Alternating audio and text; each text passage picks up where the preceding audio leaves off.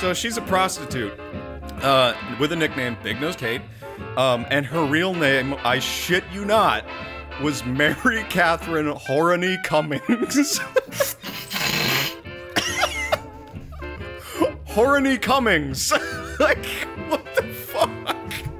Okay, you know what? Big Nose Kate is fine. Big Nose You Kate know- is a fine name. I'd go by that. Welcome to We Talk About Dead People, a podcast where we talk about dead people. I'm your host, Aaron C., and I'm here with my good friend and this week's co host, George. Say hi, George. Am I being detained? You are being detained. We hope to keep our listeners entertained and interested while we break down various members of the odd and exciting family that is humanity. The way this works is that George and I will do our amateur's best to give a basic account of the major events in these, the life of a now dead person, still used to the old script, and give a fairly accurate depiction of their individual character, which is harder to do, but we're gonna try anyway. So, George, who do we have this week? Well, the latest intelligence leaks indicate that we may be covering Wyatt Earp. I love these jokes. Uh, yeah, that's right. Uh, I decided that since uh, you covered a North American anomaly of the law last week, I'd cover one this week.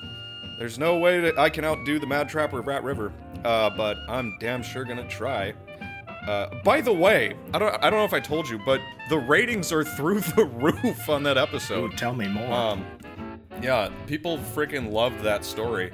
Uh, it it outpaced it. Literally, we got double the plays on that thing uh, of any of our last three episodes within the space of 24 hours, which is ridiculous. I haven't seen numbers like that in a long time.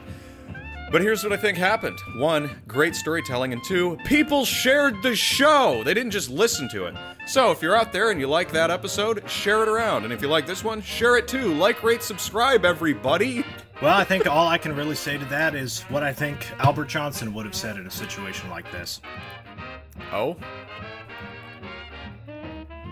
What's no, nothing? Because he never said anything, right? Gotcha. That? I got it. Okay. Anyway, so this is going to be a two-part episode. I tried to squeeze it all into one, but my God, by the time I got to to like page 16, I was like, "There's no way this is one part." Uh, so yeah, we're gonna we're gonna start the story this week and we'll finish it up next week, and it's absolutely crazy. Uh, as far as Wyatt Earp goes, I've heard the name, but I didn't know what the guy was, and then I started reading. I was like, "Holy shit!" Anyway, so that's where we are. Shall we head down to the history lab? Hell yeah, brother.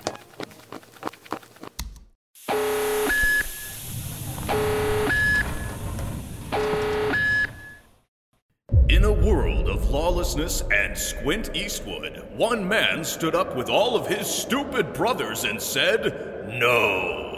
Wyatt Earp, lawman of the West, famous for shooting people and generally being awful, infamous for causing problems where none existed before.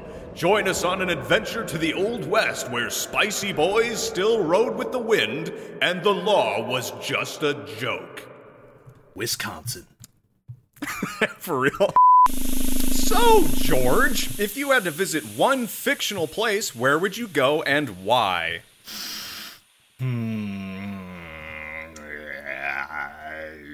Um, probably Middle Earth, honestly, because let let's Oh, yeah? be real. That's one of just a amazingly developed fictional world that actually has a whole system of myth and culture and society and stuff. Where a lot of mythical worlds, like if you're not one of the main characters, you kind of get the feeling that you're just literally an NPC that sits there until one of the main characters interacts with you. Whereas the, for me, Middle Earth feels like you actually might like have a job and a life and maybe a family. You'd actually get to be a real, you know, person if you even if you weren't a main character.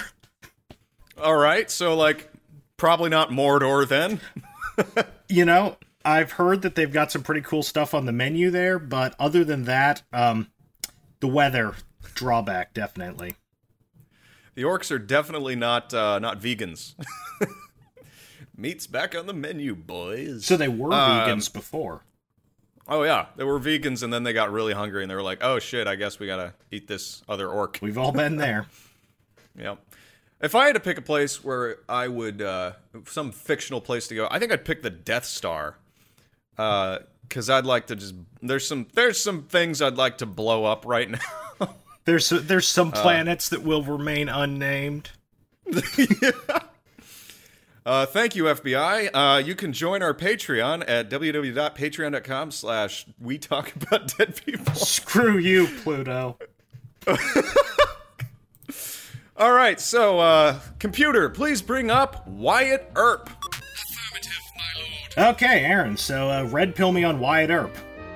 Uh, yeah, um, I'll tell you what he's best known for just to begin with, because that's how we typically do it. And now that James is gone, uh, the formula's falling apart, uh, as quickly as the nation. So, Wyatt Earp is best known for shooting people at the OK Corral. Nice. That's it. Well, you know, certainly worse things you could be best known for, like, oh, I don't know, being a crazy man in a cabin in northern Canada, but I digress. And so, what did this badass mofo look like? he was basically a six foot tall mustache. So Wyatt Earp had these really intense eyes, which he used to kill lesser men, and a brow line sharp enough to cut a diamond. Like everyone in the Old West, he had a massive nose and a neck as thick as a tree. And I included both pictures to emphasize the uh, long form intensity that this guy had. So there's that. I think I saw him at a gas station in Texas once. Probably. I mean, there's no way he's actually dead. This guy is a living legend. They they've made several movies about him, and they're all lies. Uh, like they got Kevin Costner to play him in a movie just called Wyatt Earp in the '90s, and I was watching the trailer for it, and it looks like it's a movie about like some heroic lawman, but this guy was no hero. Um, in fact, that'll bring me right into the first paragraph of the not script. Um, which is to say, I learned that Wyatt Earp isn't just a famous name, he's also a very interesting guy. Uh, which is to say, he's the only person who ever got famous while being named Wyatt. His story is a long trail of deeds and misdeeds, a trail often winding wildly away and ending in abrupt gunfire. Let me tell you the story of a man who made the Old West popular and then died whacking off to its memory. R.I.P. in peace. yeah, straight up though.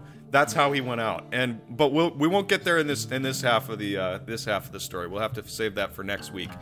Because everybody remembers the OK Corral, but nobody remembers what this man's life was actually like. They're like, "Oh, he killed a bunch of cowboys in like the greatest shootout ever." But they don't know that he around all of that, he was a total douchebag. All right, so uh, Wyatt's story begins in Illinois in 1848. All right, bro. I'm a, I'm a, I'm a head out. I've heard enough. Yeah, that's what I thought. I was like, oh shit, he comes from Illinois. Oh god. Oh no. Um, This is a bad beginning. yeah, he he was the son of Captain Nicholas Porter Earp, and you're not going to be surprised at any of this. He was a cavalryman who fought in the Mexican American War and was the father of a total of eight children. So good. Uh, I mean, Good for I mean that's just classic 19th century. Everyone was the father of eight children. Even the women were the father of eight children. yeah, it's true. It was different times, man. His chewing tobacco was probably the father of eight children. Yeah. so Nick, uh, Captain Nicholas was looking around at his life in Illinois, and he came to a profound realization: Illinois sucks. Okay, I'm back on board. I was I was getting skeptical, but he's he's won me in. yeah, Captain Nicholas is woke enough. He, he realized that Illinois is just terrible. Uh, not even just Chicago, but also that flat wasteland that surrounds it. Um, but there's good news. Uh, Captain Nicholas hears rumors of massive tracts of land in California ripe for hot pocket farming and decides to join a settler train of about a hundred people. The idea is to find a better life for his family in a place that doesn't have Chicago. so he packs up all his stuff, wrangles the children alongside his wife Virginia, and starts the long journey to the west. Yeehaw! Unfortunately, on their way to California, they only make it to Iowa. Why? Well, one of the kids got sick, so instead of buying land in California, Nicholas buys land in Iowa, which of course is a very much advisable change of plans. I mean, would you rather have land in Iowa or land in California? Let's be honest here. I mean, if you got to choose between you know human feces in the street or Hawkeye's wrestling. Yeah, Seems like an easy choice to me. Right. So they made the right decision to avoid the uh, to avoid the needles in the gutter, and the family settles on a 160 acre farm and begins a new and doubtlessly beautiful life, having successfully evaded California's literal siren call. But Captain Nicholas needs a job. Fortunately, it's 1861, and you know what that means. It's time for the War of Northern Aggression, also known by its nickname, the American Civil War. How quaint. Yeah, isn't it? I kind of like the the second name. Yeah, it's it's, it's interesting. I've, never I've never heard it called that, but I could I could see that catching on eventually. Uh, so yeah, there's a big war going on, and jobs are opening up all over the place for old soldiers and their sons. So, Captain Nicholas joins the Union Army in 1861, as do three of his boys. They are promptly carted off to the front lines where they fight in many battles, and only one is wounded in action, and he was named of he was uh named James actually because of course. Um, but what of Wyatt? That's the guy. I mean, that's the guy we're focusing on. What's he doing? Well, he's not old enough to go to war. Um, he stays home to take care of the farm with his two younger brothers, Morgan and Warren. And like I said, he's only 13 at the beginning of the war, but that doesn't stop him from trying to sneak his way into the Union Army several times anyway. The funny part is, his dad catches him repeatedly. Like, his dad's like, Son, why are you here in this camp? Go home. Um, so he always he's always like sending him back to work the farm like he ought to because the boys gotta learn. But yeah, it's it's funny because even at 13, Wyatt was showing his true colors. it's like I'm gonna sneak my way into this fight that I don't belong in. I mean, it sounds like back back when I was in Vietnam, I was getting shot at by people younger than him every day. Oh god. Sorry, I had to take a sip of coffee there. All right, so about halfway through the war, Captain Nicholas gets out of the army somehow um, and organizes his dream wagon train west. And they go, and they all finally arrive in San Bernardino about a week before Christmas. And it started out so promising, and know. yet the the siren's call of that blighted coastal state lures them in. It's no secret on We Talk About Dead People that we have no fondness for the uh, metropolitan centers of California. So, when Wyatt Earp turned 16, he started working on a stagecoach route with his brother Virgil, who will come up later. Uh, constantly, actually. The family is really important in this story. Is this an older or a younger brother? This is an older brother. His older older brother, brother. Virgil is a veteran of the uh, the Civil War, um, and as veterans, you know, you, you get out, you have your PTSD, and you have to find work somehow. So, how about this? How about you uh, drive uh, goods between San Bernardino and Salt Lake City on stagecoaches, traveling about 750 miles through dangerous territory, uh, armed only with you know freaking revolvers and double-barreled shotguns and all that kind of shit. Um, here's the thing that I didn't actually get into with my research or, or writing, well, writing the not script, um, is the involvement of Wells Fargo as a bank and also a stagecoach company, which was delivering stuff all over the states, and was constantly expanding its influence in very weird ways over all the small towns and things. Um, very strange. The history of Wells Fargo is holy shit. Don't bank with Wells Fargo. if if history can teach you anything, avoid the Fargo. Here, can we can we can we mark it here for a second? The the sound just got weird. Um, sorry, I'm suddenly having a a constant. I think an AC unit turned on, so I now have this constant sort of baseline um, sound going on. So I'm gonna try to adjust the gain down. Ah, ah. A little bit lower. Ah, ah. Okay, I think that's probably good. Okay. Um, Sorry. so yeah, no, I went down a really long uh, a rabbit hole with uh, with the Wells history of Wells Fargo, and my God, what the? F- I I have well, it's a bank. I mean, that oftentimes is pretty much all you need to say. Yeah. If you if you really dig into the history of uh, finance and capital, both in this country and in others, um, Oh yeah, you recently did a deep dive on economics, didn't you? A little bit, yeah. I just got I got more or less tired of not understanding some of the things I was hearing on the news when they talk about this percentage and that rate and whatnot. I was like, you know what? I'm gonna learn. And so I just went and uh, checked out like ten books on economics from the library and just read them all. Yeah, you're kind of a you're kind of a nutcase, just like me. When you get onto something, you just read and read and read, which is part of why Wyatt Earp is going to be a two-parter because I just started discovering more crazy shit the deeper I went. Um, hilariously, I, like I said earlier, the Hollywood movies portray this guy as like some kind of a hero who had like, you know, a tragic life or whatever. But this this dude was. We'll get into it. I'm not to spoil it. Um, so anyway, Wyatt's 16. He's he's traveling that 750 miles between San Bernardino and Salt Lake City, uh, working as a guard on stagecoaches for uh, I think I think at this point it, it, was Wells Fargo, but I'm not entirely sure. He would later go on to work specifically for Wells Fargo. He also worked on the railroad all the live long day, but only for about a year. Um, and then he became a boxing ref for fun. And this is important. That'll come up in part two. How he spent his later life um, was as a, uh, a boxing ref, which is kind of strange. And and that'll uh, that'll tie in very neatly with the behavior that he's going to display very very shortly. So anyway, because the Earps, much like myself, can't seem to pick a place to live, uh, they pack up and move again after only four years in California. I so think they, they, get a free pass on this one, though. Yeah. I mean, like that shouldn't count for your like total of unreasonable moves because I just I can't think of a circumstance where it's not reasonable to leave California to be honest. Right. And they were only there for 4 years. You know, it took them 4 years to figure it out. Things moved slower back then. You know, there was like only one heroin addict dying in a gutter. You know, not like 10,000. wow, we're really we're really dunking on California today. Quaint idyllic past. You only had to step over one junkie on your way to the gas station to buy your Marlboros. Yep. So they move out of California, and this time they go to Lamar, Missouri, where Captain Nicholas becomes a cop.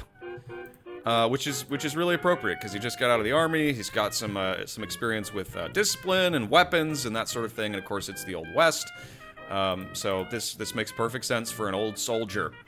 And eventually, Wyatt Earp would take his job when Captain Nicholas was promoted to Justice of the Peace, marking the beginning of a long and weird career of crime and justice. So I take it at this point, when you're the justice of the peace, your responsibilities include more than just marrying people who are spiritual but not religious. Yeah. yeah, you, when you move up to justice of the peace, you literally become Andy Griffith. You have to stop wearing your gun around and everything, um, and then you get a Barney Fife. Uh, literally, we'll get there. we'll get there. Uh, so it's 1869. Nice. And Wyatt Earp is 21, which means he's late to the having a family party. Uh, because back in the Old West, if you didn't have a family of five by the time you were 20, you were basically a virgin. so Wyatt does what he can to counteract this moral disaster and courts and marries the 20 year old Urilla Sutherland in 1870. Which sounds like the beginning of something like a normal life, but this is Wyatt Earp. so Wyatt Earp does the thing you do as a man of the Old West and immediately buys land and builds a house to begin his God given quest to be fruitful and multiply. He runs into a little problem, though. A problem commonly known as typhoid fever. Oof, yeah, that's that's a downer. That's yeah. Downer definitely a downer on the newlyweds. Um, this kills Urilla and Wyatt's unborn child in the August of the exact same year they got married. Ooh. Yeah. Not so, not looking promising. No, and and it's like we've already seen a little bit of of who Wyatt is, and having a disaster like this happen. Whew, yeah, not good. Um, so after living a couple of months alone in the lonely hellhole that once held so much promise for the new couple, Wyatt just sells it all for $75. House, land, everything.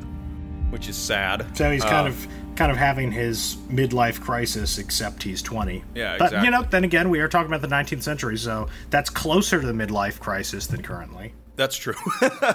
uh, yeah, because uh, people only lived to be 36, I believe, back then. Um, in the movie, Kevin Costner burns down his house, like all dramatic or whatever.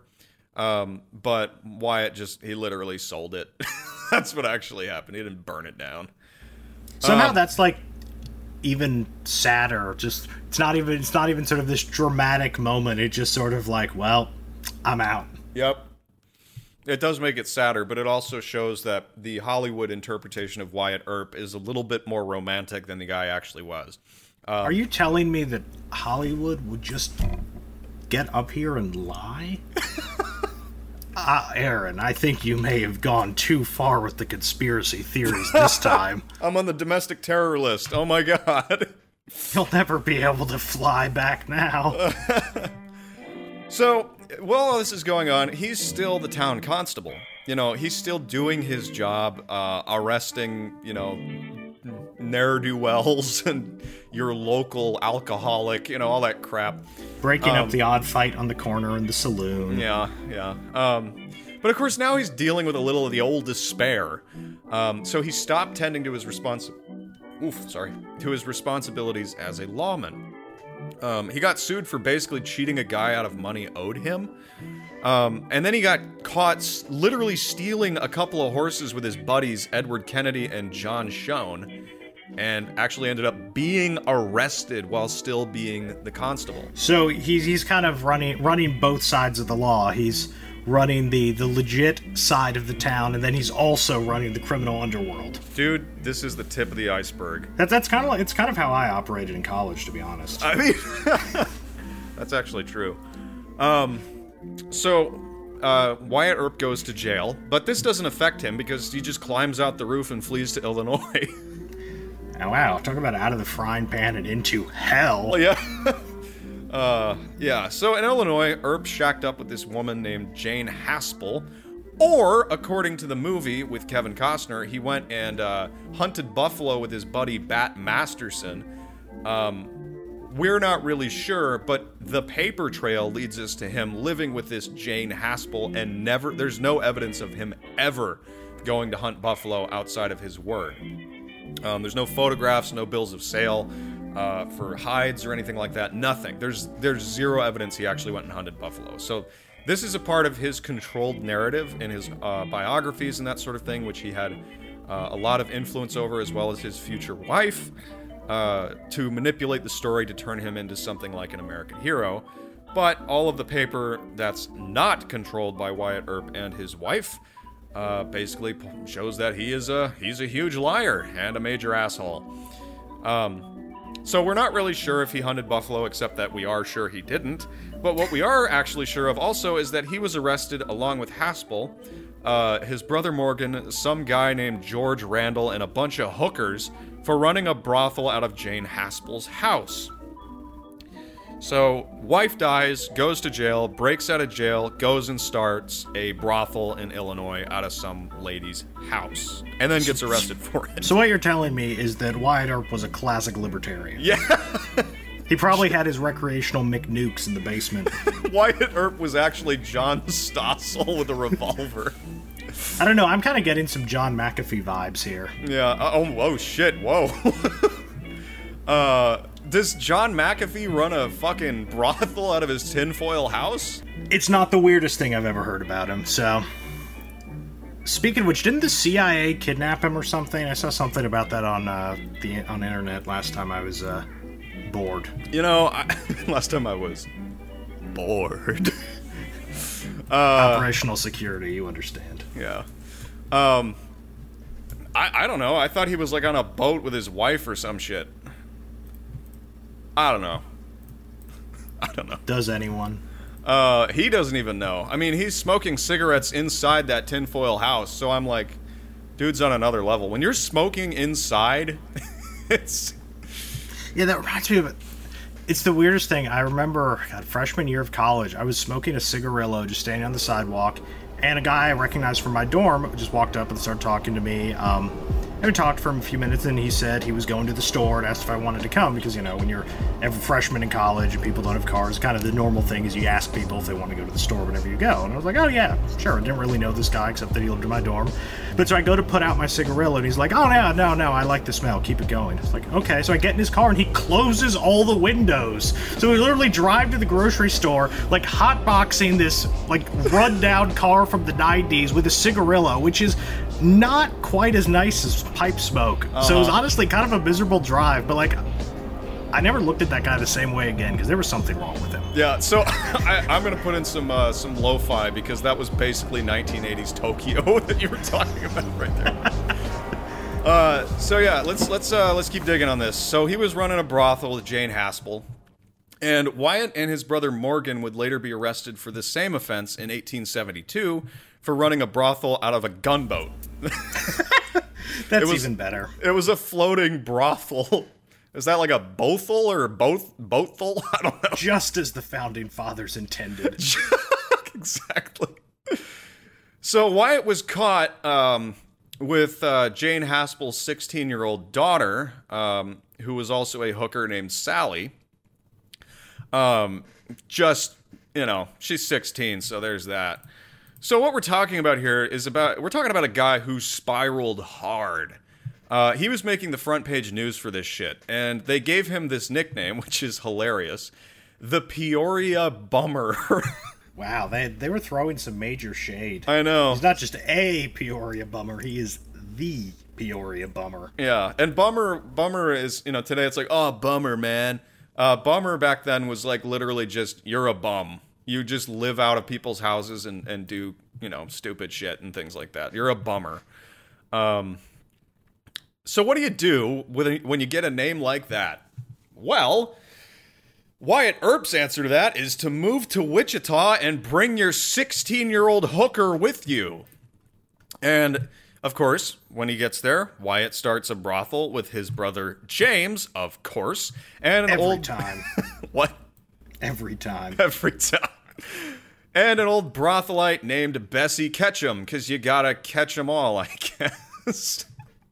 it's a hooker I, th- I think I know where you were going with that about catching things, and I'm just, I'm just gonna I'm not touching that one. Yeah, that's uh, that's that's not, that's cursed. Um, so Wyatt's function here at this uh, new brothel is that he might have been a pimp, um, but some historians say he was more like a bouncer. Uh, he was protecting the prostitutes from you know guys who wouldn't pay them or were abusing them or that sort of thing. That's how they they're like, yeah, he he was just a bouncer. He definitely wasn't a pimp. And I'm you'll find sure you can be both. Yeah, you'll find uh, as we go through this story, it's more and more likely that he was actually a pimp and not just your humble bouncer.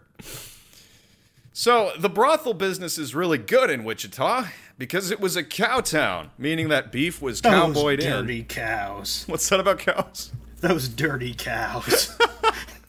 yeah, it was a cow town in more ways than one.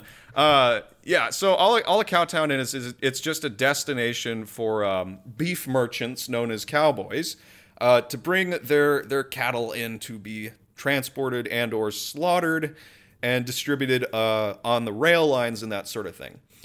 Um, so yeah, there's like there's cowboys in town from all from Texas and other places, and I just have one question for you, George. What happens when a lot of cowboys come to town? Well, if Hollywood is to be believed, usually there's some sort of song and dance number. Somebody does a little soft shoe. yeah, um, basically that. Um, but just remember what cowboys were. These were young men who were traveling, you know, up to a couple thousand miles with their cattle, you know, basically roping stupid animals that would wander off uh, and dealing with uh, rustlers and uh, natives and that sort of thing, attacking them, trying to steal the cattle. Um, all that stuff. It's this grueling journey where you're armed, you have to be awake at almost all hours. Um, and you finally got into town and you sell all your beef.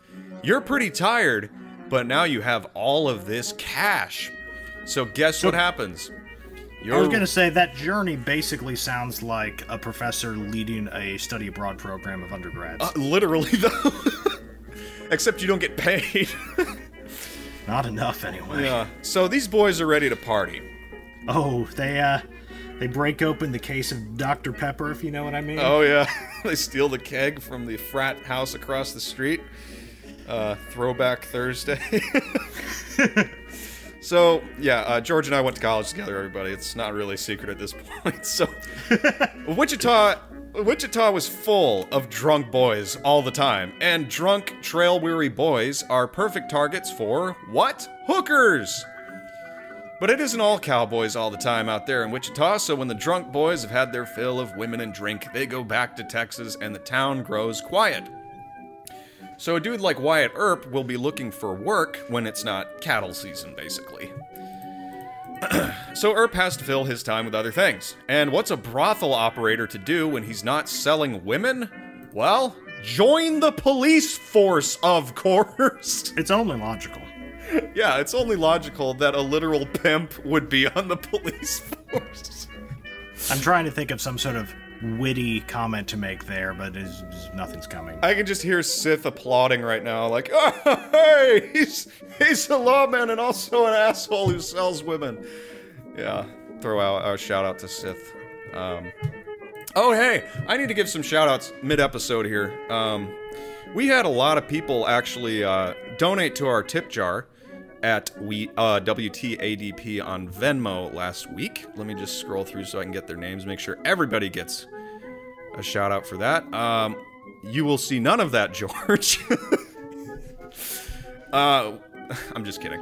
Uh, so we got a donation of $20 from Seamus, and he says he loved the podcast so much, enjoys every episode.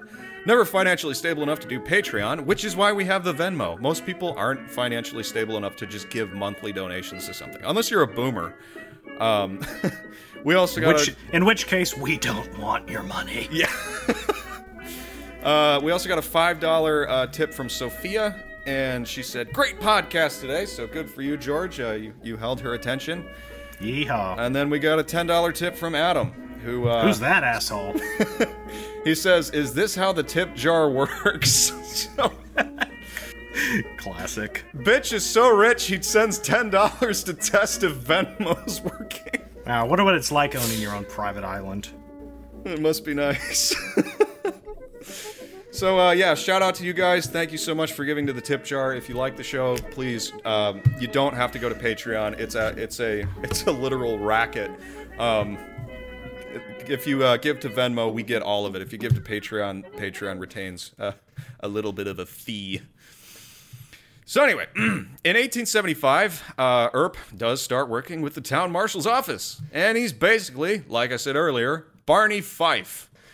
Uh, literally, in 1876, he's sitting around the saloon with the boys. He leans back in his chair a bit too far, and uh oh, his revolver falls out of his holster and goes off, blowing a hole in the ceiling. Is this when the musical number starts as they're like plastering over the hole? They start dancing and singing about accidents happening or something? this is when I'm gonna play the uh, the uh, curb your enthusiasm music. Me and the boys fixing bullet holes. uh, you know, aerating the ceiling. How else are you gonna get that cigarillo smoke to go out of the building? um, so yeah, this is one of those. This is one of those uh, Barney Fife moments that uh, Wyatt Earp and his wife tried to keep out of his biography um, because they were like, "We can't look like we're stupid people." Uh, but thank God, uh, some loyal historians and uh, truth tellers decided to keep this Barney Fife moment in the historical record. Um, and here's the thing: it would only be a few months more in this lawman's role before he would be fired for practicing uh, high-intensity nepotism. I didn't know that was even like illegal in the 19th century. Yeah. he was always trying to get the town to hire his brothers, who were operating a brothel as lawmen. I could definitely make some references to the federal government, but I won't. yeah, don't. We're already on the list for even mentioning John McAfee. So, um, anyway, so what's Wyatt Earp to do now that he's lost his summer job? Go with his brother James, of course, to Dodge City to do what? Take a guess. Uh, turn his life around and get an associate's degree in fine art. This is Wyatt Earp, George. Ah, business school. no, he's gonna start another brothel. Yeah, that's what I said. Business school. Yeah, he literally, yeah, literally, he can't help himself. This is how he, this is how he gets along. So in Dodge City, uh, he also gets an assistant marshal's position on the police force. Um, They're really just handing these out, aren't they? They really are. And here's the thing back then, being a lawman was like a really hard job, so you get paid a lot. Um, I don't know about being when you're an assistant marshal, but if you're like a deputy or the sheriff, you're getting paid like six figures in today's money at, at least. There was a point where he was on a salary of over a million dollars in today's money for being a sheriff somewhere. Jeez. And we'll get there. Yeah. So he also finds work on the side, uh, transporting firewood in his off time. And he turns a neat little profit for this. And hey, uh, at least he's doing something useful and not just, you know, being a pimp. Uh, he once left his job as assistant marshal to try his hand at gold mining, which will come back later. I mean, did it literally? I'm pretty sure literally Yeah. everyone did at some point in the 19th century. Is like, screw this, I'm gonna go find gold. You ever see that John Wayne movie, uh, The Cowboys? Oh yes, yes. Great movie. Uh, for those of you who haven't seen it, one, John Williams scored it, and it's incredible. But the story is basically like this old cowboy has a bunch of uh, cows that he has to, I don't know, boy um, up up to uh, some destination, and all his uh, all his ranch hands and other cowboys are leaving the staff to go and mine gold. Um, pan for gold and shit like that during the gold rush. So he has to hire like literal boys who are like in grade school to uh, to herd the cattle up to the destination. It's a really good movie. Ah, that's Um, a, that's an episode of the Magic School Bus they never aired. Yeah, for real. Magic School Cow. Uh, man, there's some jokes I could make there, but I won't. Okay, so yeah, so he uh, he tried his hand at gold mining. It didn't last long, and he ended up uh, back in Dodge City, back on the police force. And in the July of 1878, he was fined a dollar for slapping a prostitute named Frankie. Uh, because he or she, I have no idea which, was basically just chewing him out too much, and he, he just went off. Wait, Find the fine is only a dollar for that? Yeah, only a dollar to slap Frankie. It's funny it uh it costs more to slap her in different ways, but I don't know. Ah, Oh. ooh, ooh, ooh. That was spicy. All right. Area 51. What? but in October 1877, real shit was going down. An outlaw came to town named Dave Rudabaugh, I think that's how you pronounce it, and he robbed a whole camp. um, and Earp was commissioned as deputy U.S. Marshal, which means he got a promotion, and tracked Dave all the way to Fort Griffin in Texas. So something like 400 miles uh, all the way down there. But when he was in Fort Griffin, he visited uh, small towns and, stu- and stuff like that. And of course, he was going to the saloons and all that stuff, looking for information and presumably women and booze. Looking Um, for beans. looking for beans. Uh, he's looking for those white monster energies. uh, so at the Beehive Saloon, Earp speaks an old friend uh, named John Shanssey, who tells him that Dave Rudabaugh had indeed been through these parts and had in fact played cards in that very saloon. And this barkeep then directs Wyatt to take a gander at that gentleman in the corner. His name is Doc Holliday. Yeah, there's a name you recognize, right? Oh hell yeah! Also, did literally actual doctor. everyone? I think everyone in the 19th century had cool, or if not cool, at least notable names. What if it was some sort of like natural selection that only the people with cool names survived? Because like you like read any historical account that was in the 19th century, and the names are just off the chain. Like Yeah. there was there was a dude who was born in the 1830s that I was reading about, whose literal first name was States' Rights what? states' rights gist, and he, be, he became a general in the Confederate Army, as one would presume he was destined to be. but he was born, you know, in like the 1830s, and states' rights. oh my god. Or it might have been the 1820s, but no, it's just like people had just amazing names. Yeah, there's a guy in this story named Curly John. The reason he was named Curly John was he had curly hair. He was destined to be a curly haired guy until his death. It's crazy. Uh, poor Curly John. We'll get to him later, I promise. We'll learn all about the, the sad tale of Curly John. That'll probably be next week, though. All right, so uh, Earp approaches this Doc Holliday, who's sitting in the corner of the of the tavern. Doc Holliday takes a look up, pulls on his cigarette, and says, Ooh, cool. Can I play Doc Holliday? "You can play Doc Holliday." Here's his line.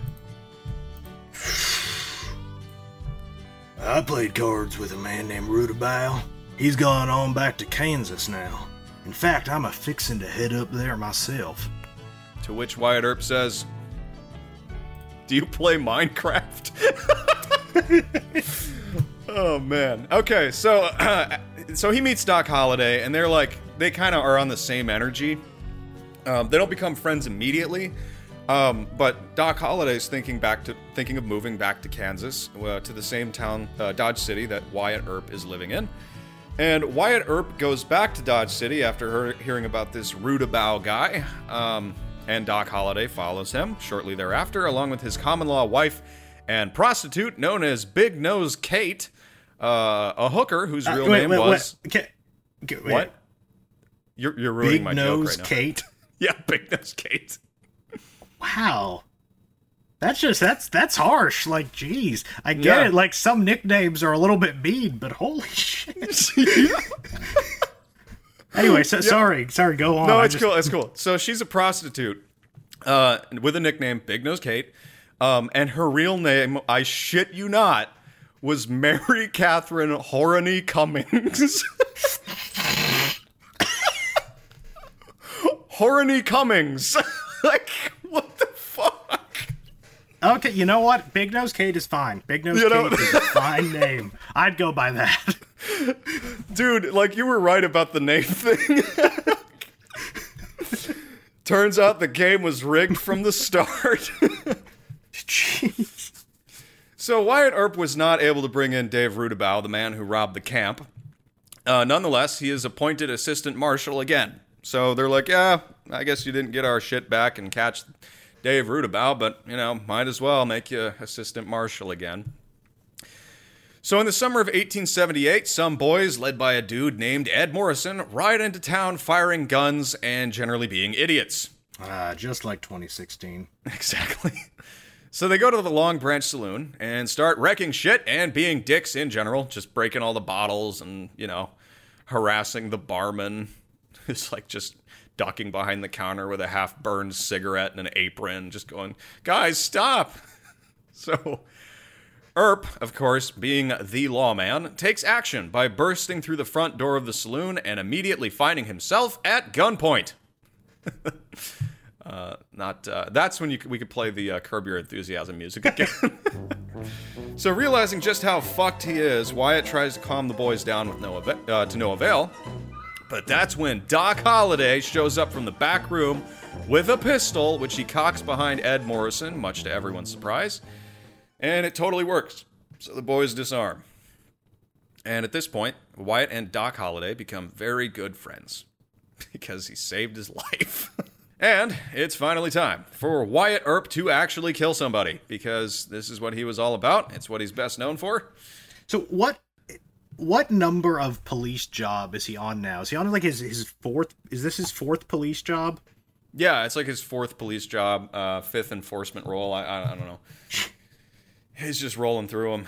Word can't travel fast enough about him. Uh, dude, there's his whole staff, people he was working with, they were like laundering money through the police department. They were uh, stealing cash from the town, uh, you know, committing tax fraud. Like, Doc, uh, not Doc Holliday, but uh, uh, Wyatt Earp is just one of them. The whole West, uh, at least in these cities, uh, was just filled with scams and thieves and uh, corrupt cops. It, it was just something else, um, which will explain the the rivalry between cowboys and the law as we progress here. It wasn't just one guy; it was like the whole system was just corrupted. Yeah, man, the the system. Got to fight the system. Fuck the system. you want to become a communist with me? There are some who would say society still works that way. Ah, ah, let me get my tinfoil hat. Okay, so uh, yeah, so Wyatt and Doc are really good friends, and we're we're gonna watch Wyatt kill somebody. So there's more drunk cowboys riding into town, just blazing away with their pistols at 3 a.m. in the morning. And it's the July of 1878, and in this kind of heat, no one is having it, least of all Wyatt Earp and his team. So Earp, gra- er, Earp, Earp grabs another officer known as Bat Masterson, who was, of course, the guy he said he was uh, hunting buffalo with, um, and an angry bunch of citizens, and runs the boys out of town. So they get. Oh they, yeah, Batman's third son. Uh, so Wyatt Earp uh, opens fire on the fleeing rowdy crowd and hits a guy named George Hoyt in the back, shoots him in the back as he's running away. Uh, George Hoyt falls off his horse, and as Earp tells it, he killed the guy right then and there. But according to history, Hoyt suffered for a month of uh, dying of gangrene. Uh, but in Wyatt Earp's biography, eh, this is uh, this is hidden from view. And in Kevin Costner's movie, I'm certain he doesn't shoot a guy in the back. Well, clearly not. Not clearly. Doesn't happen. Yeah. that never happens. Cops never shoot people in the back. That never happens. But anyway, so Dodge City didn't have the kind of action that Wyatt was looking for. Uh, sure, it had drunk cowboys you could shoot in the back and plenty of brothels. But what about the real stuff? Like a Super Smash Brothers competitive scene. Exactly. So Wyatt uh, gets brother uh, gets brother. He gets word from his brother Virgil that Arizona is really banging these days, uh, and that also Super Smash Brothers tournaments happen all the time there. So he decides it's time to move again. And here's a quote um, from uh, from Wyatt Earp himself. Do you want to play Wyatt Earp? Nah, you can be Wyatt Earp since I was Doc Okay. Holliday. All right, let's see. What would Wyatt Earp sound like, the clown he is? Uh, in 1879, Dodge was beginning to lose much of the snap which had given it a charm to men of reckless blood, and I decided to move to Tombstone, which was just building up a reputation. So he's like, I want to shoot people. I'm going to go to a town where I can shoot people. So Tombstone, Arizona is his next destination. was that a good voice? I thought that was a good voice. I mean, it was pretty annoying. Like, and from what you've described of uh, Wyatt Earp, I think it probably fits. Yeah, yeah. Sounds like a dude who needs a punch in the face. Yeah. Hey, uh, let's uh let me mark this. I'm gonna grab some more coffee. Cause I am addicted to the caffeine. I'll be right back. Two seconds.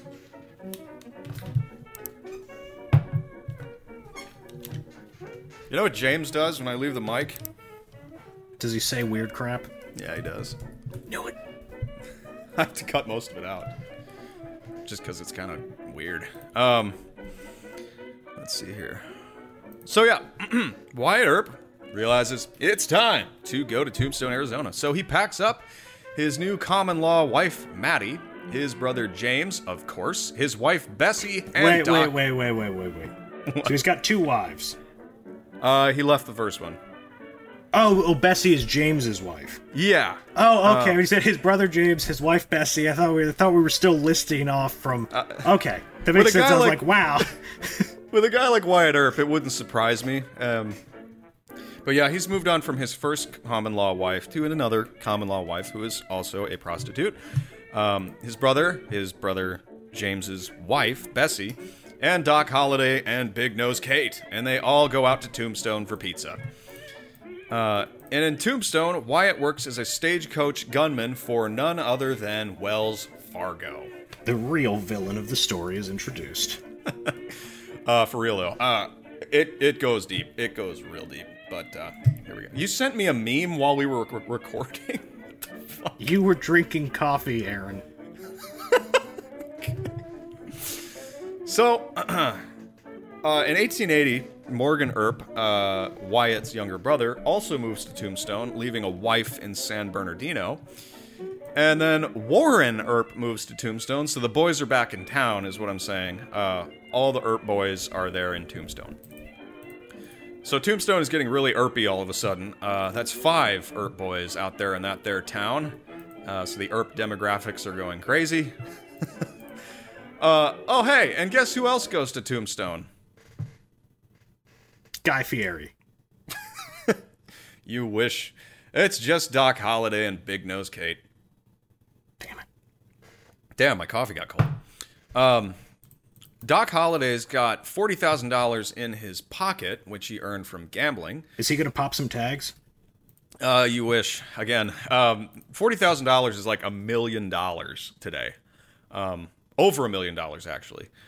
Uh, so yeah, he's he's uh, he's loaded, and they're all they're all like kind of rich from all this corruption and, and shit. So they're a, they're a fun little gang controlling the the law. So when word gets out that all these Earps are around and they're known lawmen who shoot people in the back, they start at getting asked to do lawman things. In 1880, Army Captain Joseph H. Hurst asked Virgil, Wyatt, and Morgan, uh, and another Wells Fargo bro named Marshall, to track down some federally owned mules that had been rustled in Fort Rucker. So what you're saying? So they're not like legally established as lawmen. They're just kind of like that's their character class at this point. Like it It's doesn't their really. character class. It's not so much about like an official job as like you know what your dex and your uh, strength skill are all set at. It's it's just like a character class, It's- lawman. it- that's exactly right. You literally I mean, don't even have to be employed as a lawman. You don't have to follow the law, but at the beginning of the game, you just set your class. Let's see, herald, bard, knight. Yeah, let's do lawman. Yeah, exactly. that's that's that's exactly what's going on here. So the team quickly finds these mules at the McLaury Ranch, which is a known hive of villainy. Uh, the Earps and the McLaurys. This is where a uh, a real feud begins with them. Uh, lots of tension between the McLaurys and the Earps. Um, and here they confront the rustlers, and the rustlers say they'll return the mules if the gang leaves. So the gang leaves. And what happens? Well, the McLaury cowboys drop by two days later with no mules, and basically uh, saying, no, you can't have the mules back, and also we'll kill you if you try to stop us. According to Wyatt Earp. Um, so they forget about the mules for the time being, and Wyatt becomes deputy sheriff in Pima County and gets paid 40 grand a year, which of course is over a million dollars today. Uh, it sounds like a lot, and it is, but the deputy sheriff has like three major functions besides just being a cowboy handler. He's the tax man, the county assessor, and more. Busy boy. Earning that million. So later that year, a town marshal known as Fred White was out on patrol late at night. And you know, it's the Old West. What are people doing at night? Drinking, banging prostitutes, and enjoying the classic cowboy pastime of shooting at the moon. so there's just this gang of dudes, um, five of them actually, just out there drunk as hell, firing off rounds at the moon. Um, I mean, who hasn't? I mean, it's it's basically uh, boys' locker room shit. I'm gonna shoot the moon. Uh, so yeah, Fred White sees all this and he's like, "All right, this has got to stop." So he goes out there and he's like, "Hey boys, would you would you quit shooting at at the moon? It's fucking with the tides." and the leader of the group is known as Curly Bill Brocius. Uh, Curly Bill Bro. exactly. So this turns out not so well for Fred White, um, because Brocius ends up accidentally shooting Fred in the old groin area.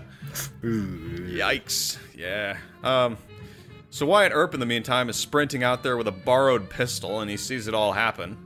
So what's he do? He pistol whips Brocius, who thuds over like the drunk mess he is. This constant pistol whipping, like, that's just for real.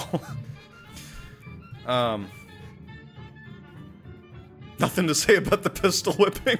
No, sorry, I, lo- I lost my place. Accidentally um, closed out of a, t- a tab, and now I'm Oh. lost in the the wilds of cyberspace. Be careful. Did you ever see that movie Scooby Doo in cyberspace? Oh yes, I did. Way back, right? I haven't thought about. Jeez, that was yeah, that was. I haven't thought about the old Scooby Doo in ages. Was, Yeah. Those were lit, man. Those were absolutely lit.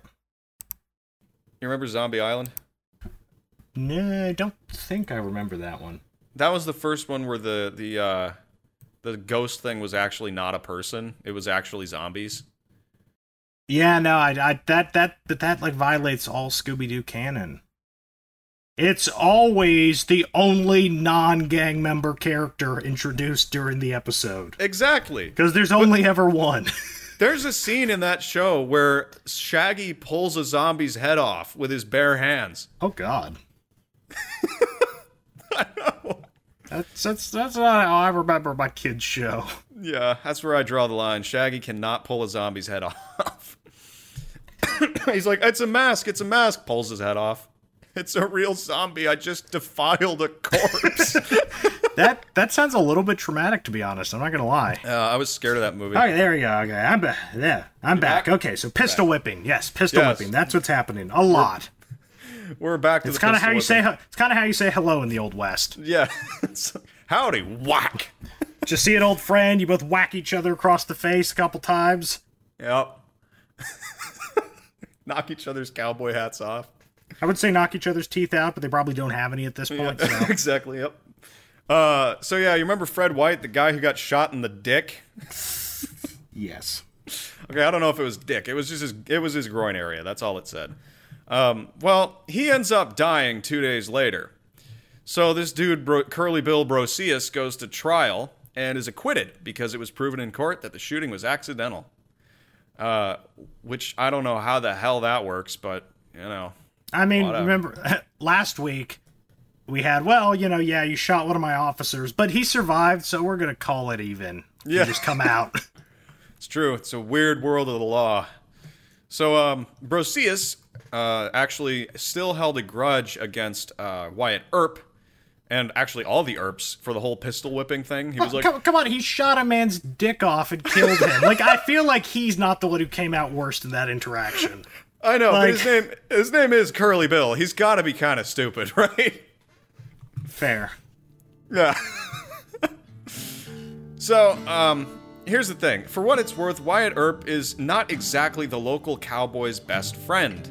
Uh, it's not just Brocius who doesn't like him, it's everybody because they're like, look, you own the brothels that you're arresting us for, like, getting drunk at. Like, you're getting us drunk, uh, having, letting us bang the hookers, and then you're arresting us for having fun and shooting at the moon.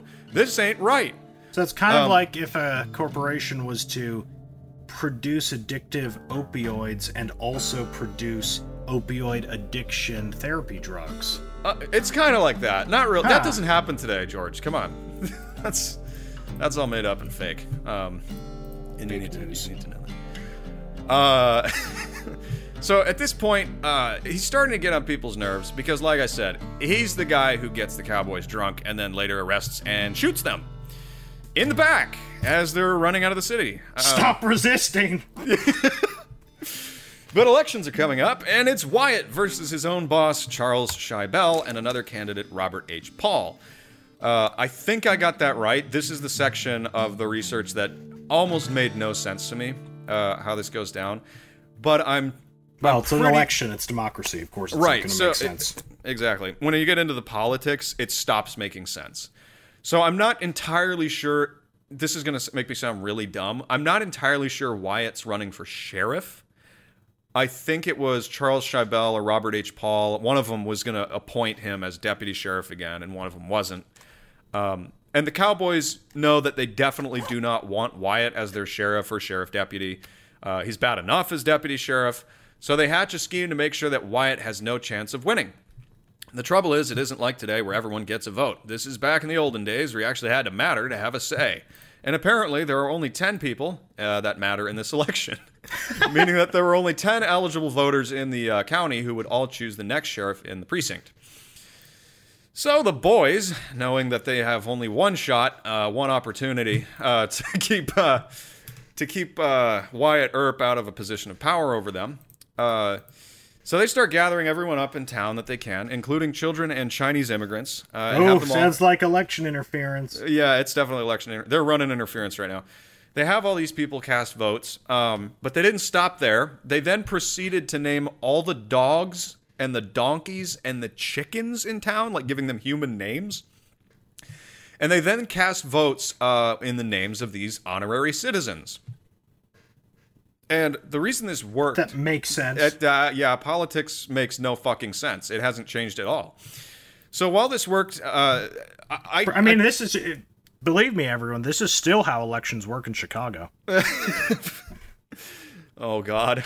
okay, so why this worked all hinges on the name Henry Johnson, uh, who had certified all the votes from the donkeys and the chickens and the, the Chinese people and all that stuff.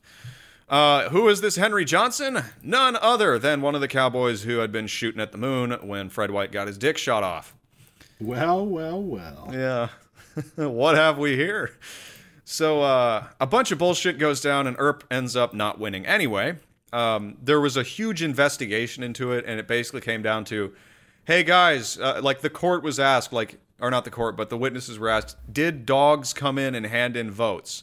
Did chickens come in and hand in votes? And they were like, no, that like that didn't happen. Why are you asking? And they were like, I rest my case. so Earp ends up not, ends up not winning the uh, deputy sheriff appointment, so he resigns from law enforcement altogether in 1880 in Pima County anyway, uh, and applies for a new position for sheriff in I think it's Cochise County. Cochise County. Cochise, okay. Hey, you lived in Arizona for a while, right? Ah, I did. Oh man. Um, so anyway, the other guy who's running, John Behan, Behan, whatever, really wants Oh, the spot. was. What? Sorry, I just, that name. There was a weird kid in my dorm one year with that name. I forgot about. It. Sorry, I just I hadn't heard that name in years, and suddenly just brought flashbacks. John Behan. Yeah, Ooh, ooh, he's still alive. he might be listening to this podcast. No, he's probably not. I, I don't. I don't. I don't know if he could read. he doesn't even have to read; he just listens. He can't even listen. Listen, John. so anyway, this guy John Behan is running, and he really wants a spot, and he's actually a much more popular election candidate uh, than Wyatt. So John's like, "All right, Wyatt, let's talk. Let's make a deal." So he offers Wyatt a deal. Um, if he pulls out of this almost certain loss of the election, Behan promises to make Wyatt Earp the new undersheriff. He's like, just don't run. I'll win it automatically, and I'll make you the new undersheriff, full salary, everything. You can still run your brothels or whatever. So Earp's like, all right, as long as long as I can run my brothels. So he pulls out, and what happens? Behan appoints a different man, meaning that Earp has been unexpectedly put uh, been put on the useless bastard trail. He pulled the old uh, switcheroo card. yeah, switcheroo, buckaroo. uh, but Behan has troubles of his own. His longtime girlfriend and popular courtesan, Josephine Sadie Marcus, catches him in bed with her friend's wife and kicks him out of the literal brothel he's living in. Classic sheriff. this is it's just it hap it's oh my god it's so bad um but Earp gets the last laugh with this one um because uh, with Behan out of the running for her affections she starts sleeping with who Wyatt Earp allegedly Oh wow. yeah so Behan won the election but he lost his girl to Wyatt fucking Earp and the the huge joke of this is that uh, Sadie Marcus, who hated being called Sadie, wanted to be called Josephine. Uh, she was really all about like not being in the biography. She didn't want anyone to know. She I mean, like, in fairness, would you? No, but Wyatt also didn't want her in it. But they were like clearly fucking each other, um, and they were all like, "Oh, we're not together," but th- yeah, they were so together. It's not. Even, Oh, you know, we've had so many things that just remind me of college in this. We all knew those people in the dorm who weren't together. oh yeah, oh yeah. We all. Feel free to tell a story. oh God, I don't even want to get into that, man. You remember that? You remember that that uh, dude with the name that started with the word N? I'm done. that I'm, I'm, I'm leaving. I can't. I can't. The one who went to the hospital. I. Oh no, no, no, no, we're not going to talk. Maybe, maybe on a, if we ever do a Q and A, we'll answer the, the the story about the, the man with the name that started with the letter N, The man, the myth, the legend, the cult the, leader. insu- the insufferable bastard. Oh man. Okay. So Earp's on the useless bastard trail. He's sleeping with his opponent's uh, co- uh, girlfriend, who's also a prostitute. Uh, and J- uh, Doc Holliday, even though he's uh, Wyatt Earp's best friend, has some strong feelings about uh, Wyatt Earp's new girlfriend. Why? Well, it's as simple as this Josephine Sadie Marcus was Jewish, and Doc Holliday was no fan of Jews. Which is hilarious because uh, he confronted Wyatt Earp and he's like, yo, I, I have a real problem with you sleeping with a Jew. And Doc Holliday at one point called Wyatt Earp, quote, damn Jew boy. I'm gonna be real with you, Chief. I didn't even know there were like Jews in the Western states at this point. Apparently there were, and Doc Holliday was not a fan. he was not happy it. Okay. Well, here's the other thing: is that um, Josephine Sadie Marcus didn't want to be called Sadie Marcus because Sadie was a popular name uh, for Jewish women, and it was also a popular name for prostitutes. So she wanted all of that uh, kept out uh, because I, I think she just she just didn't want anyone to know. She had uh, multiple names actually. Uh, she her name kept changing too. Um, she had literally multiple official identities and was logged in censuses under different names and towns of origin. This was normal for a prostitute, but it made documenting documenting her as a figure in Wyatt's life very difficult. In fact, when people started writing Wyatt's many biographies, she was going out of her way to keep her name out of the books. Uh, she also told these biographers that Wyatt Earp never drank and that he didn't even own any brothels, which is, of course, ridiculous because we have all of the documentation we need to prove that Wyatt Earp was simultaneously running the law and running the brothels. Um, so yeah, this woman was a liar, is what I'm saying. she uh, interfered with the writing of all of the all of the, the biographies she could before she died in the 1940s. And then So- she her legacy lived on in Hollywood film adaptations. Yeah, I'm sure in the movie she's like portrayed as this uh this this sweet um country girl. I watched the tra- like I said I watched the trailer for that movie and it is so not what happened. It's just like Wyatt Earp was a goddamn hero. Uh no. the, the all the historical sources I found on this were like you can't read it and be like Earp was a good lawman. He was running both sides of it. So anyway, in 1881, Earp is working as a bouncer at the Oriental Saloon in Tombstone, and he has his buddy Bat Masterson. Uh, um, well, I should say he and his buddy Bat Masterson eventually became actual gambling staff. They were running faro tables or faro. I don't know what it is. I've never heard of it before. Do you know what that is? Um, no. It's some kind of gambling. I don't know. I don't gamble, so that's why I don't know. Uh, the same year, however, the Cowboys are still doing their thing. Three of the boys tried to hijack a stagecoach that was carrying about a half a million dollars in today's money. Uh, and they were, yeah, yeehaw indeed. These Cowboys ambushed the stagecoach, shot the driver and the only other passenger, and stole all the silver. However, Earp, being a lawman at heart, organized a posse to hunt down these robbers. And this was all fucked up too, because again, we're talking about a very corrupt lawman. So it's entirely possible that uh, Wyatt Earp essentially had these guys rob the stagecoach, kill all the witnesses, and or was working for them, and then turned around and said, "I'm the law, and these guys are guilty." Uh, I, I had trouble following who was lying to who. Wow. Because there's so much court testimony Wyatt, about all. Wyatt Earp is like the the spiritual predecessor to the FBI. Yeah, for real. Um, we're definitely going a list after this one. But it was uh, it was certainly implied, at least by the guys who did it. They were like, Wyatt Earp made us do it. He told us to do it. He was going to give us a cut um, if we did it, and he was going to get us off the hook. But he kept all of it and didn't let us off the hook. But I, I couldn't make heads or tails of how exactly. I would say probably the uh, Cowboys. It seems more than likely the Cowboys were hired to do this because uh, Wells Fargo had uh, such problems with corruption. They were constantly firing people who had been uh, stealing money from the company for like years. Uh, it's a it's a huge mess. Um, so meanwhile, it, it still is if you read the news. yeah. Meanwhile, another stagecoach robbery happens, and Earp managed to, managed to uh, track down the suspects, who are, of course, cowboys from the McLaury family. And this, of course, increases tension between the Earps and the McLaurys in general, as it seems like Earp just keeps getting arrested on those. He keeps uh, arresting those damn McLaurys. I'm just remembering the uh, the Spider-Man point, pointing meme. with- Yeah. it's, when the lawman finally catches up to the mastermind behind the stagecoach robbery. Yeah, exactly. And I think I think largely the McLaurys' uh, frustration with the Earps was that the McLaurys, being criminals, knew that the Earps were worse than them. yeah, no, because at least the McLaurys don't, you know, pretend to be the law. Yeah.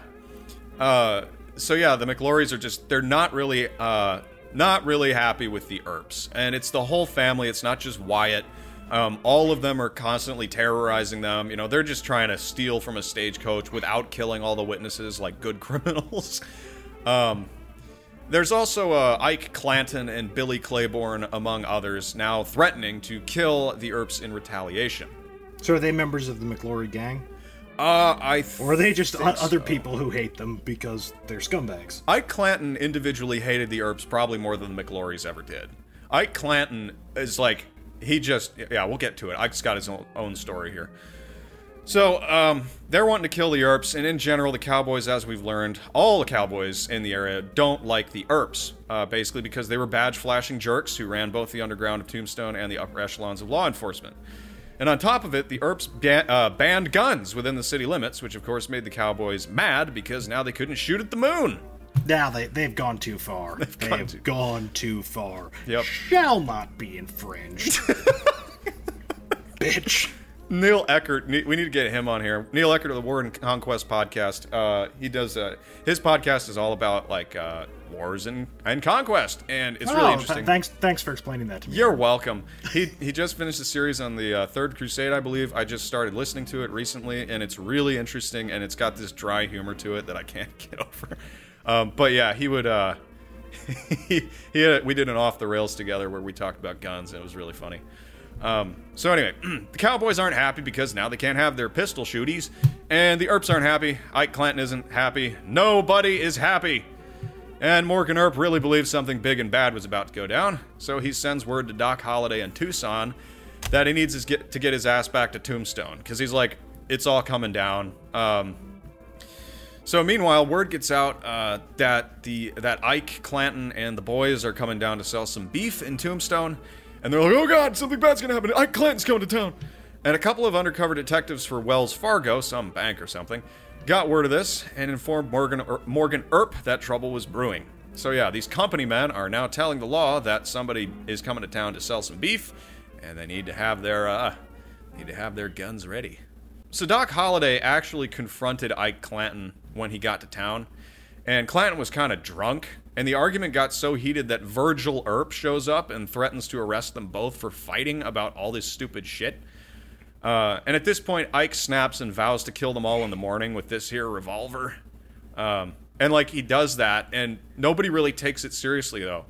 In fact, Ike Clanton ends up playing cards with Virgil Earp the whole night uh, through at the saloon in the back room. He's like, I'm gonna kill you in the morning with this revolver, and then they like sit down together and play cards.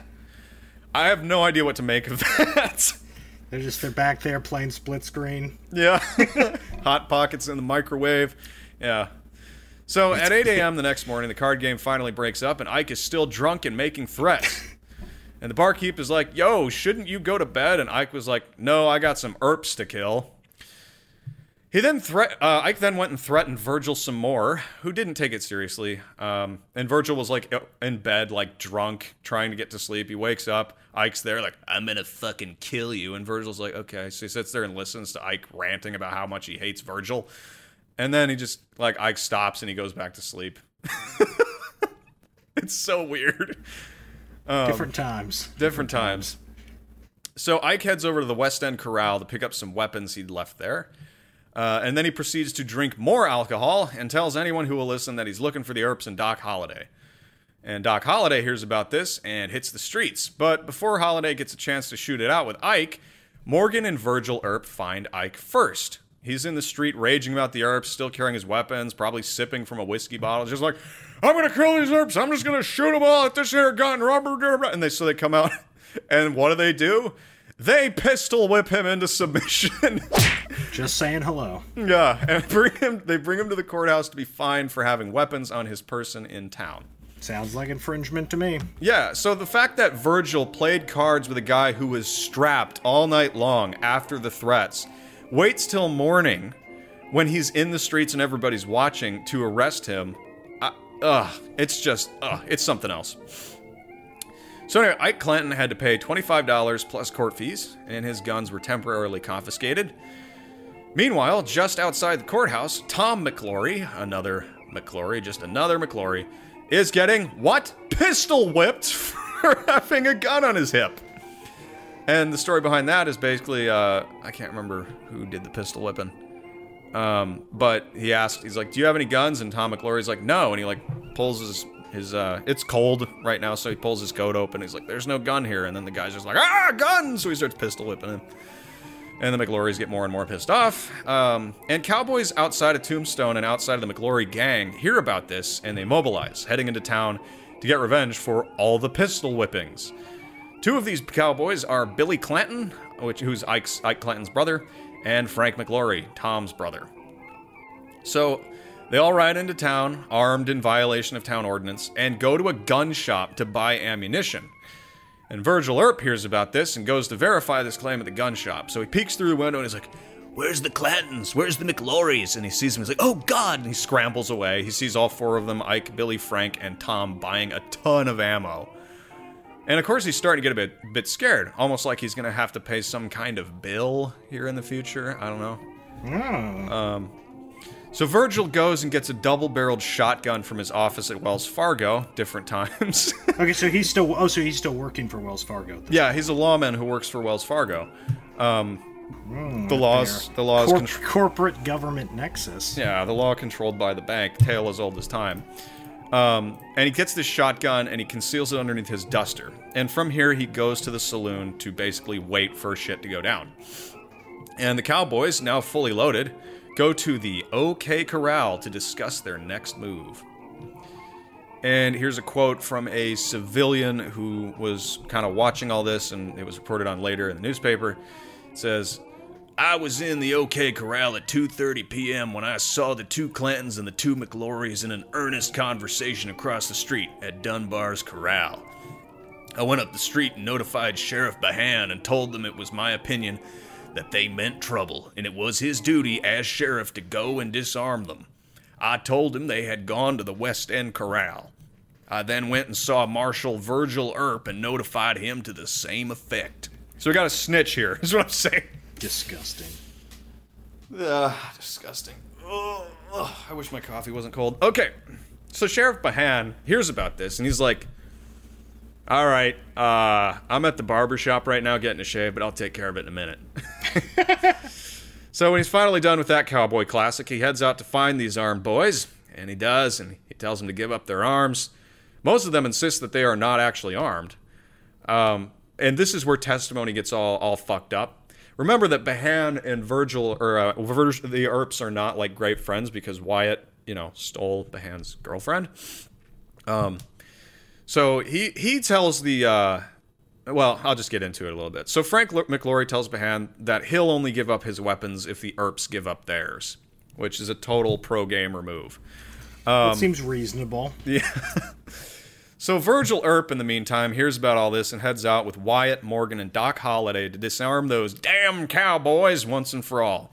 Virgil gives his double-barreled shotgun to Doc Holliday in exchange for his walking stick. Um, downgrade, but some people play Dark Souls with a keyboard. Um, but they were all armed with revolvers. Uh, so, uh, so yeah, he, he's uh, Doc Holliday's got the shotgun. Uh, Virgil's got a pistol and a walking stick. Um, and so they're approaching the OK Corral, and they see Sheriff Behan walking away from the group of some group of cowboys, looking nervously over his shoulder. Um, he's like, like looking back at them, like I don't know, I don't know, they might be, I don't know. And he comes up to Virgil and he says, "For God's sake, don't go down there, or they will murder you." And Virgil responds, "Those men have made their threats, and I will not arrest them, but I will kill them on sight." So Behan actually te- testifies later that he told Virgil that they had already been disarmed. They didn't have any weapons. He hadn't seen any weapons. He was like, "Don't go down there. Like, just they're gonna kill you." But you know, they don't have any guns or anything. All conflicting shit. You know, these all these guys are corrupt. You know, Behan might have been, you know, saying they're disarmed. He he he, wanting yeah, I mean, to get to, the Earps to be killed. fair, Behan's life would probably be a lot easier if they all shot each other. Mm-hmm. Exactly. So the Earps are like, we're gonna go kill these motherfuckers, and they step into the alleyway, at the end of which stands uh, a group of six angry cowboys. Seeing the Earps coming, they step forward to begin the confrontation. And Virgil shouts, "Throw up your hands! I want your guns!" And so Frank and Billy draw and cock their revolvers. Virgil's like, Oh fuck. Um. Oh shit! I lost my place. Sorry, I backed out of the not script. oh shit! Right when shit's about to go down, this all happens. Uh, where are we? Yeah. So Virgil's demanding their guns. Frank and Billy draw their pistols. In an instant, gunshots start going off. Uh, according to witness testimony, the first two shots came from Wyatt Earp and Billy Clanton, uh, which again we really don't know who started firing first because the Earps are like Billy Clanton fired first, and you know Clantons the Clantons are like, yeah, Wyatt Earp totally just started shooting at us for no reason. Yeah, so my understanding is kind of this the entire narrative of the actual fight has one big asterisks after it. Yeah. Exactly right. Um, in the movies, of course, it's displayed that Wyatt Earp was he was a sad boy who didn't want to kill those young guys, those cowboys, um, and he just had to he just had to shoot him. Oh my God! No, it's not that simple. Kevin Costner can go fuck himself. Um, all right, so the shots are going off. Uh, Clanton misses. Wyatt Earp shoots Frank McLaury in center mass, right through his stomach. Um, so Tom ducks behind his horse and fires it like he's just like get it gets behind his horse. He doesn't like knock it over or anything like in the movies. And he's just allegedly, according to Wyatt Earp, firing a couple of shots over its back. You know, I'm not going to say allegedly. I'm just going to give you the the the official authorized version of the story, and then I'll then I'll break it down later. So at this point, the slow motion kicks in, and Doc Holliday pulls the shotgun out from under his uh, his duster and he hurries around the horse and blasts Tom at the ch- in the chest with both barrels uh, at point blank range. Um, That'll do it. Yeah. Then in a total pro gamer move, Holliday Holliday throws aside the shotgun and draws his nickel-plated revolver, firing at Frank and Billy. In the midst of all this chaos, Ike Clanton runs up to Wyatt and grabs him, yelling that he didn't want to fight after all. Um, but it's too late for that now. Wyatt shouts to him, "Go to fighting or get away." or go to fighting or get away. um, so Ike's like, stop shooting my brothers, and Wyatt's like, it's too late now. They're going down, buddy. Um, so Billy Clanton gets blasted through the wrist. This disables his right hand, so he can't fire. So he takes the pistol in his left hand and continues firing back at the Earps until all of his rounds are spent. He doesn't hit anything because um, he's well, shooting. that makes sense if he's not left-handed. Yeah, exactly. Um, then Morgan Earp trips and falls right on his face in the middle of the fight, which is hilarious. Uh, you've, you've, always got one of those in any group. any gunfight, there's always that one dude whose pants fall down or trips or something. Yeah. um, so yeah, he, he trips and falls, and everyone looks and starts laughing, and it draws attention to him. So as he's getting back up, he gets shot right across the back. Uh, it like shreds both of his shoulders and barely misses his spine. Um, and then Virgil immediately takes a bullet to the calf. Um, and Frank leads his horse out of the alley, uh, but gets shot in the gut before he gets away. He was trying to escape, and they shot him uh, again. And he struggles along for a little bit until until he takes a bullet to the back of the head. So he's dead. Um, Billy also ate dirt, getting shot in the chest and abdomen. He slumps against a horse and fires a couple more shots and then he runs out of ammo and starts yelling for more, but by this time it's all kind of over. Tom McLaury, Frank McLaury, and Billy Clanton all, desi- all uh, died as a result of this fight. So, looks to me like one side took more casualties than the other, despite being uh, allegedly better armed. Um, so that's the official version of the story, but Ike Clanton had seen it differently. He filed murder charges against the Earps, and Sheriff Behan had his back Behan con- was convinced that not only were the Cowboys visibly disarmed, but also that the Earps had fired the first two shots to begin with. At least that's what he said in his testimony. He could be a lying bitch, too. We really don't know. There wasn't enough evidence to convict the Earps and Doc Holliday, but the court of public opinion had already ruled their guilt. Virgil Earp was ambushed and had his shoulder blown away with a shotgun in the December of that same year. Ike Clanton's hat was found near the scene, could have been planted, we don't know, with these uh, corruption games. Morgan Earp was playing billiards in a saloon on the 18th of March, 1882, when he was shot by some unknown boys in the alley. His spine was literally shattered, and the killers got away. Now that's he's the one who fell down and got shot in the back earlier, yeah, right? yeah. So Yeah, so he's he, is not a lucky man. no, he got his his. They missed his spine the first time, but they got it the second time. But this is all very upsetting for the Earps because this is, you know, this is the first time the Cowboys have actually gotten revenge for what looks like the uh, organized mass shooting of the uh, Clanton boys and the McLaurys. Um, at least these are the two narratives that are flying around. The McLaurys and the Clantons probably really do believe that, you know, the Earps are targeting them specifically. The Earps probably really did believe that they were doing, you know, well, I take that back they were making the power move, you know. I don't know. Either way, there's multiple versions of this story. The one that seems most likely to me is that these corrupt lawmen uh, essentially engineered the murder of these of these guys. At least that's how the uh, the Cowboys see it as well. Uh, so the killers got away, but Wyatt Earp wasn't having it. There was no way he was having it. Remember who we're talking about here? A violent, corrupt lawman and outlaw who was like basically organizing crime and then arresting the people uh, who were committing the crimes and pretending to be a hero, meanwhile running a brothel. There's no way he's just going to let this slide. Um, so this begins what is called Wyatt Earp's Vendetta Ride. And we're going to save that part for next week because the Vendetta Ride is the next level of this story where things just go completely off the chain. Uh, and it leads us into Wyatt Earp's uh, later years and uh, basically how at the end of his life he um, became well we'll we'll just save it for uh, we'll just save it for next week. So any thoughts so far on the story george Yeah, so I mean, I really didn't uh, didn't know much about. Um, I think I was actually I was Wyatt Earp for Halloween, like probably when I was five or six, which I, I feel I feel shitty about now. Like, geez, I didn't know he was such an asshole. Yeah. Um, but no, this is this is mostly new to me. Um, I always had like a little bit of a sort of sneaking suspicion that they might have been the bad guys in the shootout, mostly because the official story was that they were the good guys, and I'm I'm the type of person who tends to question the official stories on things.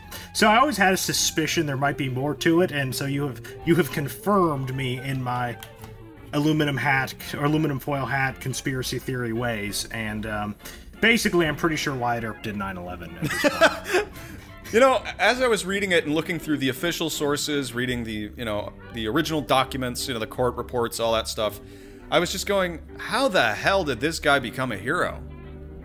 I don't know how how these kinds of people become cultural heroes when it's on the books that they, you know, literally ran prostitution rings and murdered people. Uh, shot people in the back as they were just, you know, being rowdy and, and running away, you know.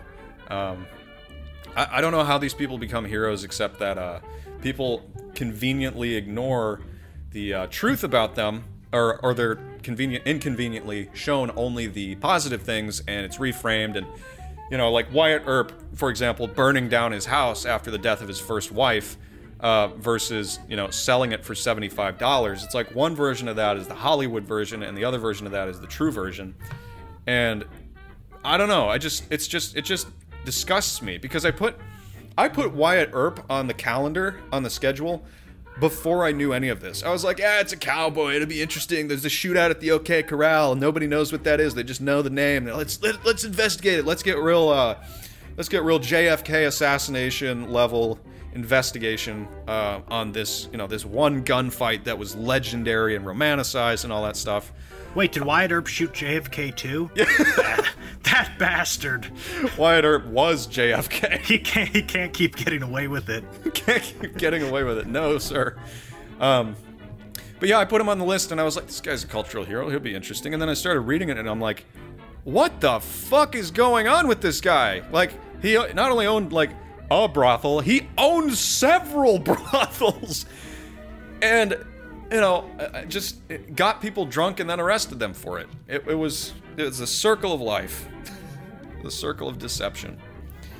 Uh, but yeah, I mean, and that's the other thing is like I wasn't. It's not like I was going to fringe sources like some historical revisionist book where it was like, yeah, Wyatt Earp was actually the bad guy. I was just reading the real sources and was just piecing this story together, and it was like, holy shit, this guy is insane. Um, but yeah, I'm excited to f- to finish it up next week because you know I started writing it and I was like eight pages in and I'm like I've only touched the tip of the iceberg here, um, and I uh, I don't know the way he ends his life is pretty. I don't know if the word's ironic, but it's it's pretty much something you would guess. I mean, We how- should. Uh, we. what? I was gonna say we should also talk about next time maybe a little bit of why he was kind of um, molded into a cultural hero, um, and sort of what relation does the hero Earp have to the actual person, and you know how did the process happen? I'd be in, I don't know what your thoughts are, but I'd be interested in maybe at the end talking a little bit about that, about that process of sort of valorization of a not especially valorous record. Yeah. Hey, if you want to look into that and put together your own thing, just a couple Yeah, of like trivia bits. Uh, we'll save it for the end. Um, hopefully, it won't be into a part three. But you know, I've, I haven't. I did some basic research on Earp's Vendetta ride, um, and it it goes it goes deep. So who knows? It might be a part three. Um, might be a part three edition. Kind of doubt it though, because at this point he's old enough that his years are gonna get start getting boring. It's you know the story's gonna start being like he lived in a hotel and spent all his money on things for like ten years. You know he's gonna go through his boomer phase.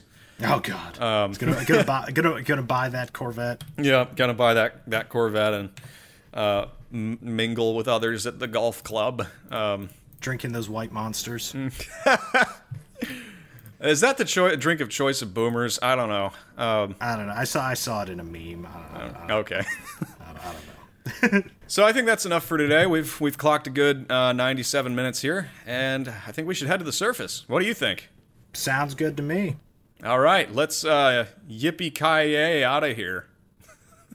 That was a stretch. Yeah, just like Wyatt Earp's story about the OK Corral. Oh,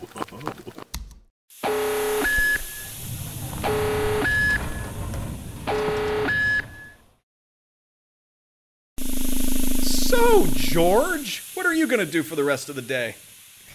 Oh well. I think I'll probably uh, go buy a duster and a revolver and get drunk and shoot at the moon. That's a great idea.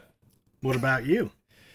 Uh, something to do with hot pockets and raccoons. I don't know. Probably finding Wyatt Earp's grave and taking a good, hard, long, satisfying look at it. Maybe dig a trench in your cabin. yeah. Uh, yeah. Dig a. I'm gonna dig a trench around his grave. Well, I think it's time to bring the show to an end for today. If you hate us, you are probably right. So consider funding the show by either becoming a patron on patreon.com. If Patreon is not your thing, we love getting tips. It's really it's a really cool one-time thing to do.